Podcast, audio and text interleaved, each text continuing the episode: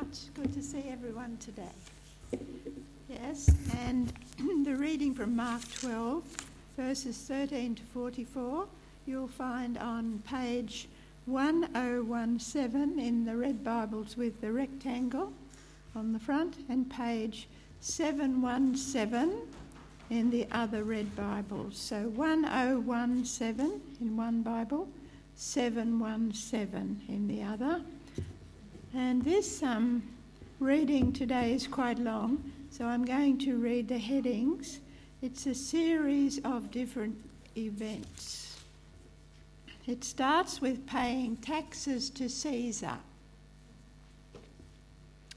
Later that later they sent some of the Pharisees and Herodians to Jesus to catch him in his words.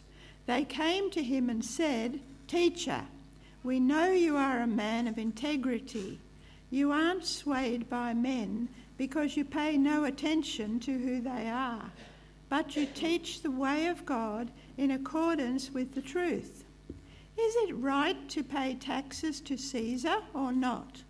Should we pay or shouldn't we? But Jesus knew their hypocrisy. Why are you trying to trap me? he asked. Bring me a denarius and let me look at it. They brought the coin, and he asked them, Whose portrait is this, and whose inscription? Caesar's, they replied. Then Jesus said to them, Give to Caesar what is Caesar's, and to God what is God's. And they were amazed at him. Verse 18 Marriage at the resurrection. Then the Sadducees, who say there is no resurrection, came to him with a question. Teacher, they said, Moses wrote for us that if a man's brother dies and leaves a wife but no children, the man must mar- marry the widow and have children for his brother. Now there were seven brothers. The first one married and died without leaving any children. The second one married the widow, but he also died, leaving no child. It was the same with the third. In fact, none of the seven left any children. Last of all, the woman died too. At the resurrection, whose wife will she be, since the seven were married to her? Jesus replied, Are you not in error because you do not know the Scriptures or the power of God? When the dead rise, they will neither marry nor be given in marriage. They will be like the angels in heaven. Now, about the dead rising, have you not read in the book of Moses, in the account of the bush, how God said to him, I am the God of Abraham, the God of Isaac, and the God of Jacob. He is not the God of the dead, but of the living. You are badly mistaken. Verse 28 the greatest commandment. One of the teachers of the law came and heard them debating. Noticing that Jesus had given them a good answer, he asked him, Of all the commandments, which is the most important?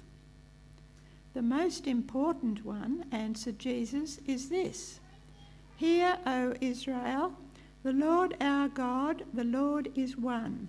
Love the Lord your God with all your heart and with all your soul, and with all your mind, and with all your strength.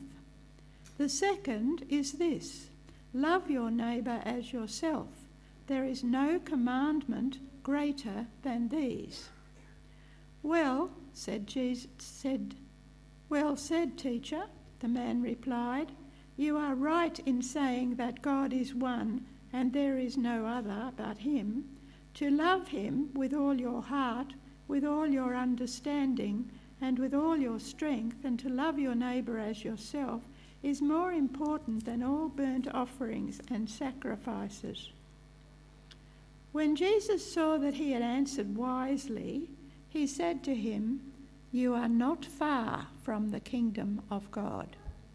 And from then on, no one dared ask him any more questions. Verse 35 Whose son is the Christ? While Jesus was teaching in the temple courts, he asked, How is it that the teachers of the law say that the Christ is the son of David. David himself, speaking by the Holy Spirit, declared, The Lord said to my Lord, Sit at my right hand until I put your enemies under your feet. David himself calls him Lord. How then can he be his son? The large crowd listened to him with delight. As he taught, Jesus said, Watch out for the teachers of the law. They like to walk around in flowing robes and be greeted in the marketplaces and have the most important seats in the synagogues and the places of honour at banquets. They devour widows' houses, sorry, they devour widows' houses and for a show make lengthy prayers. Such men will be punished most severely. Verse 41 The widow's offering. Jesus sat down opposite the place where the offerings were put and watched the crowd putting their money into the temple treasury. Many rich people threw in large amounts, but a poor widow came and put in two very small copper coins worth only a fraction of a penny. Calling his disciples to him, Jesus said, I tell you the truth, this poor widow has put more into the treasury than all the others. They all gave out of their wealth, but she, out of her poverty, put in everything, all she had to live on. This is the word of the Lord. 15 billion. 15 billion. That's the number of coins at last count in Australia that bear the image of Queen Elizabeth II. 15 billion. Uh, that's not even close to how many times her face has appeared in our wallets or purses because that doesn't count the $5 notes that she appears on. And you might remember the $1 note that she appeared on. Uh, and it uh, also doesn't count shillings and pence that you might remember, her much younger face that appeared on currency prior to 1966. 15 billion still is a large number, but that count will soon cease. From next year, Australia's coins will begin to bear the image of the new King, Charles III. Well, at least that's the plan. Here's a question Which way does the Queen face on our coins? You're all pointing, but if the coin was up here, she'd be that way. You can see her right ear, right? But the king's image will face the other way. Because in a tradition dating back some 300 years to the last time a Charles was on the throne, when you change the monarch, you change the direction of the minted image. New ruler, new direction for the gaze. Now, the important thing to take away from this discussion is not the, the trivia of coinage, but we need to think a bit bigger than that. This is about the idea of image. An image is a projection of a person onto a created thing. A coin depicts the image of its owner, the monarch. But you and I are also like a coin bearing the image of God, created in the image of God. What does that mean for us to be an image?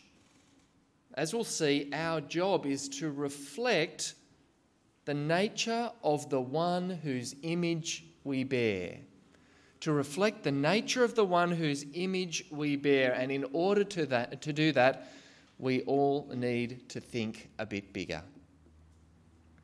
As we come to our passage today, Jesus has arrived in Jerusalem, and the pressure is on from small minded people. It's just days before Jesus' crucifixion, his execution. His opponents have been looking for a way to do away with him and now they come to him for that purpose. From verse 13 Later, they sent some of the Pharisees and Herodians to Jesus to catch him in his words. They came to him and said, Teacher, we know you're a man of integrity. You aren't swayed by men because you pay no attention to who they are, but you teach the way of God in accordance with the truth. Is it right to pay taxes to Caesar or not? Should we pay or shouldn't we? You can leave your Bibles open if you like. I'm going to be coming back to these passages throughout the message. Such flattery they give. They come with compliments about Jesus' integrity, that he can't be swayed. But it's their job to try and catch him out. The Pharisees and Herodians we see here didn't usually team up. The Pharisees longed to break free of Rome and lead their own nation. Who was this unlearned man trying to come in and muscle in on their turf? The Herodians, meanwhile, as the name suggests, were big fans of Rome. Uh, they saw the Roman Empire as the way they could protect themselves. They were trying to keep on Caesar's good side. Meanwhile, Jesus has just arrived to a king's welcome. Do you remember we heard about that last week on a colt, the foal of a donkey? And he's not shying away from being called God's chosen king. So both groups are united in seeing Jesus as a threat to their plan, one who must be eliminated. And so they pretend to flatter him. They pretty up their trap, disguising the legal precipice he's approaching. They ask him about taxes, but in effect, they're asking him to choose between Caesar and God. Jesus' answer will expose him to a charge punishable by death, and they'll get their way. But verse 15, Jesus knew their hypocrisy. The opponents ask about who is the true power, but meanwhile, they're trying to shore up their own position of power. Such hypocrisy. And Jesus' answer is masterful. He urges them to think bigger. The Roman coin is stamped with an image. He brings it out so he can have a look at it. The image is of Caesar. And there's the answer right there. Jesus could have ended his statement there give to Caesar what bears Caesar's image. But then he bids them think bigger, think about God. See verse 17? Jesus said to them, Give to Caesar what is Caesar's, and to God what is God's. What is stamped with God's image? Genesis chapter 1 tells us that humans were made in God's image, whether male or female. Jesus is saying your coins might be the image of Caesar, but you, your very selves, are the image of God. Jesus' opponents are too small minded. They're thinking about earthly power, but earthly power is a distant second behind the power of our Creator God. It's like Psalm 2. The kings of the earth take their stand against the Lord's anointed one, but the one enthroned in heaven laughs God scoffs at them. And here, the leaders of Israel have got so caught up about the image on a coin that they've forgotten about the image of God which we all bear. They need to think bigger. Just like coins bear an image, humans bear God's image. The next trick question in our passage reveals even more about the small mindedness of Jesus' opponents. The first challenge was political, this one is theological, a hypothetical involving a seven times over widow.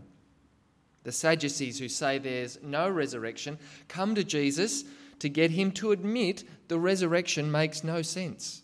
From verse 19 Teacher, They said, Moses wrote for us that if a man's brother dies and leaves a wife but no children, the man must marry the widow and have children for his brother. Now, there were seven brothers. The first one married and died without leaving any children. The second one married the widow, but he died, leaving no child. It was the same with the third. In fact, none of the seven left any children.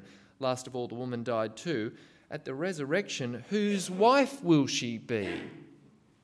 Small minded.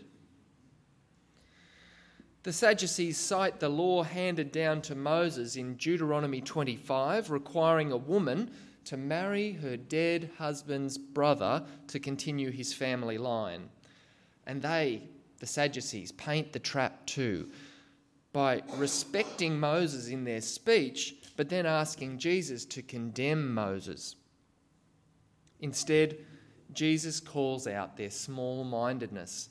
In verse 24, you are you not in error because you do not know the scriptures or the power of God?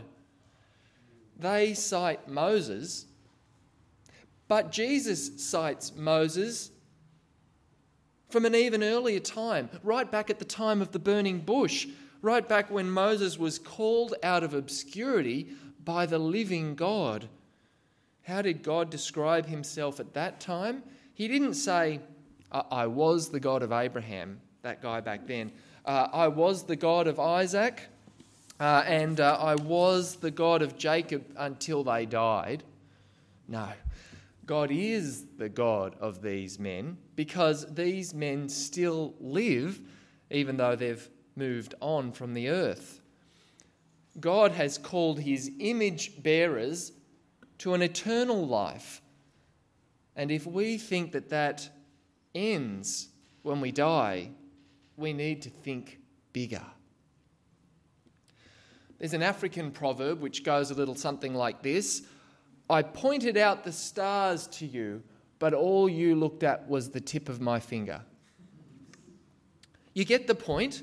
The signpost is not nearly as great as what it's trying to display, what it's trying to point to.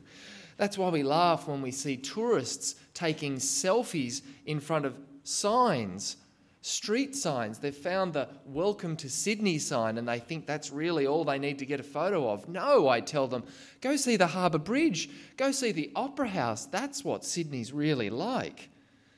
Don't get caught up just looking for the sign.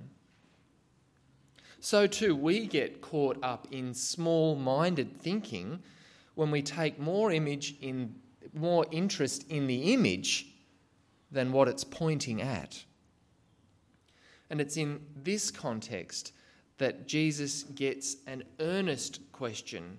Verse 28 one of the teachers of the law came and, noticing that Jesus had given a good answer, asked a question. It seems Jesus has convinced one of his opponents that he's worth paying attention to the teacher asks in earnest, Of all the commandments, which one is the most important? The teachers of the law had argued over this question for centuries. If they had truly valued Jesus, that's the question they would have started with, instead of trying to trap him. Because Jesus bids them to think bigger. If they look at the law, they'll see it's a sign to pointing at the greater purpose. It's pointing to love. Love for God and love for humans is at the very heart of the law that God has given. What's the link?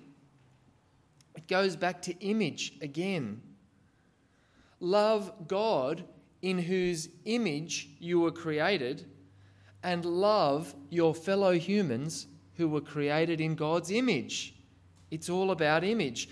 If I were to explain the image of God in one word, and believe me, it's bigger than one word, it's a, at least a semester of theological study, I reckon, and maybe more, I would explain it as love.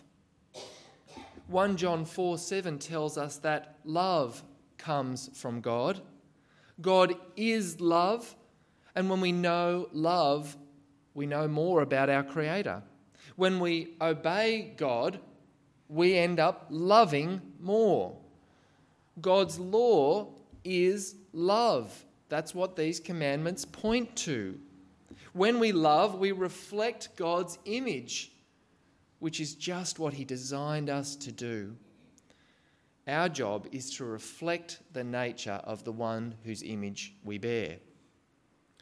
I think the key to understanding the concept of God's image is wrapped up in understanding love, and that's what this answer is about. And in verse 32, the scribe appears to understand. He sees the law is a signpost.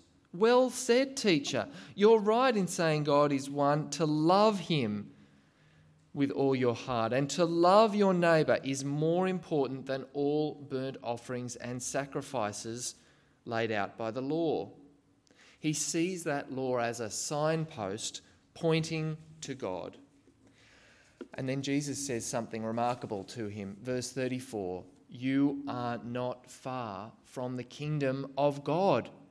He doesn't just say, Well done, or Yeah, you're right he identifies a kingdom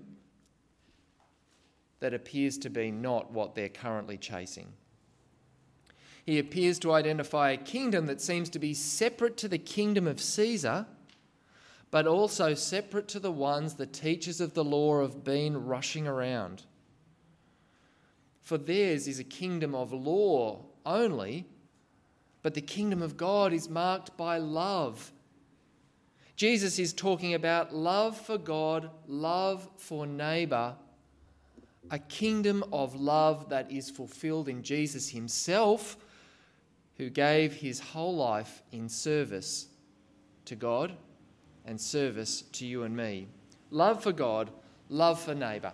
That's what Jesus' kingdom is all about. And so Jesus is bidding these people think bigger by teaching about this kingdom of God, the coming king will be unlike anything they've experienced. First, Jesus shows that humans think too little of this coming king. You know that kid song we sing from time to time, My God is so big, so strong, and so mighty, there's nothing my God cannot do. It's true. That wasn't a song that Jesus' opponents, the teachers of the law, could have sung. They were too small minded. When the Pharisees looked forward to God's coming king, at best, they thought it would be like a return to an earthly kingdom like that of King David, ruling a little patch of land on earth. A king just like the other nations have. But Jesus points out that the coming kingdom is so much greater.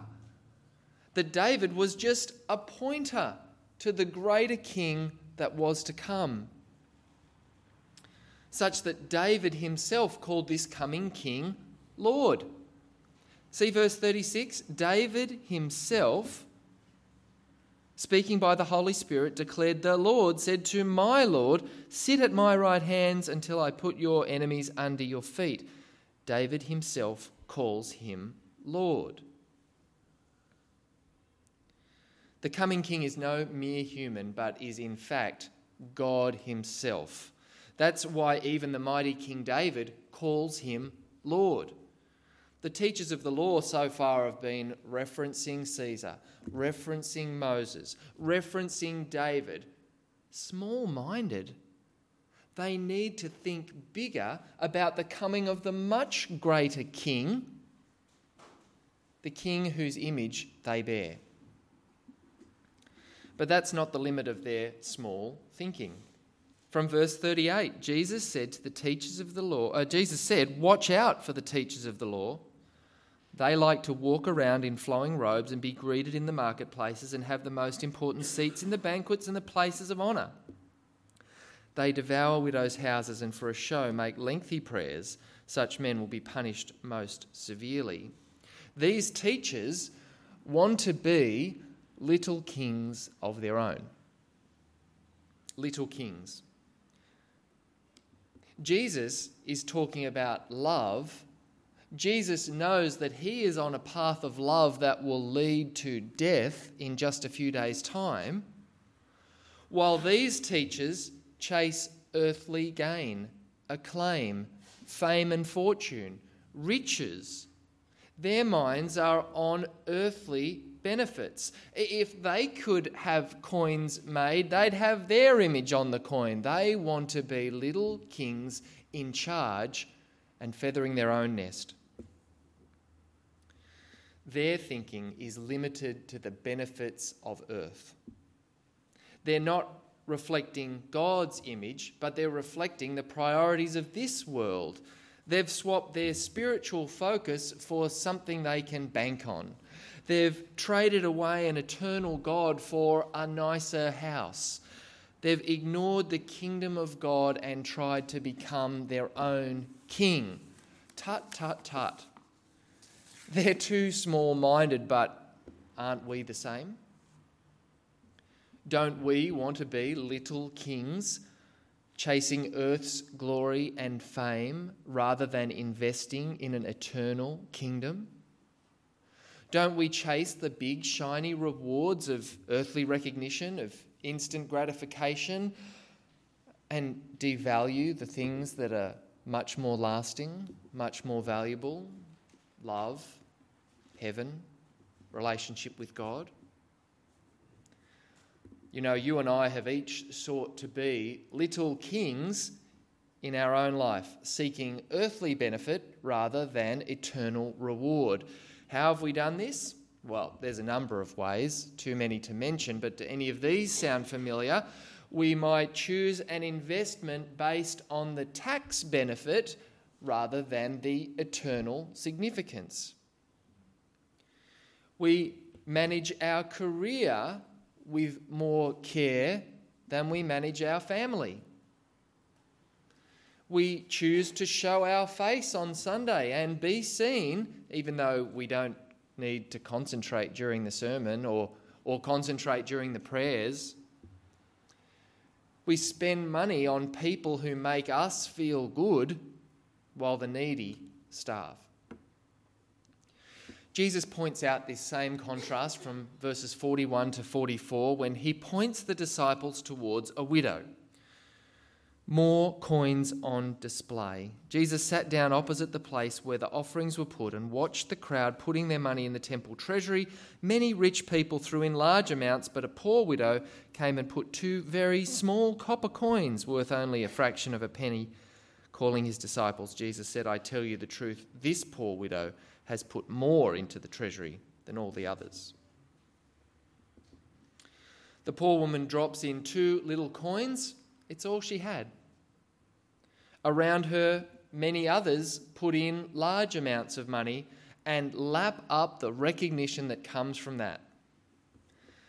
But in the eyes of the true king, the widow is the one worth watching because she gives all she has while the teachers of the law turn their attention to shiny, showy, short term glory, they're ignoring the total commitment of this downtrodden widow who will go hungry tonight because of her devotion to the coming kingdom.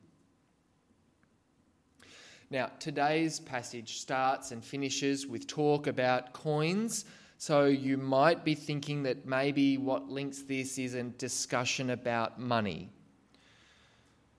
But if we only think it's speaking about money, we're thinking too small. Because you and I know this is about more than money. We're, we might be chasing answers to small questions about what I should do today or tomorrow or for lunch but those answers must be driven by what the issue points to, because whether it's money or time or rest or authority, these things are all pointing to the bigger issue the kingdom of God, the kingdom of love. We constantly struggle to give to what to give God what belongs to him because we are trying to be little kings. The question Jesus poses throughout this passage is Are you ignoring God's kingdom while trying to raise up your own little kingdom, then know this you are thinking too small. You'll never really be king. You're just trying to set up a rival kingdom in front of the actual king, and that sort of thing is called treason. And the punishment for treason is death. Instead, avoid death, choose life, give up your little kingdom, and honour the true king. It's not too late, because though your treason is deserving of death, Jesus has dealt with that when he, the king, died the death that you deserved, that you and I deserve. Our treason has been forgiven because the price has been paid. And so, rather than being a rival king, it's time for you to submit to King Jesus and join his kingdom, the only kingdom that lasts for eternity. Seems like a wise investment. And if you are on the inside of this kingdom, then just like a coin bears the inscription of its owner, you now bear the image and inscription of the Holy God, and nothing can scrub that out. You are in the kingdom. But since there's been a change of monarch from the little king to the great king, then the gaze is going to change direction too.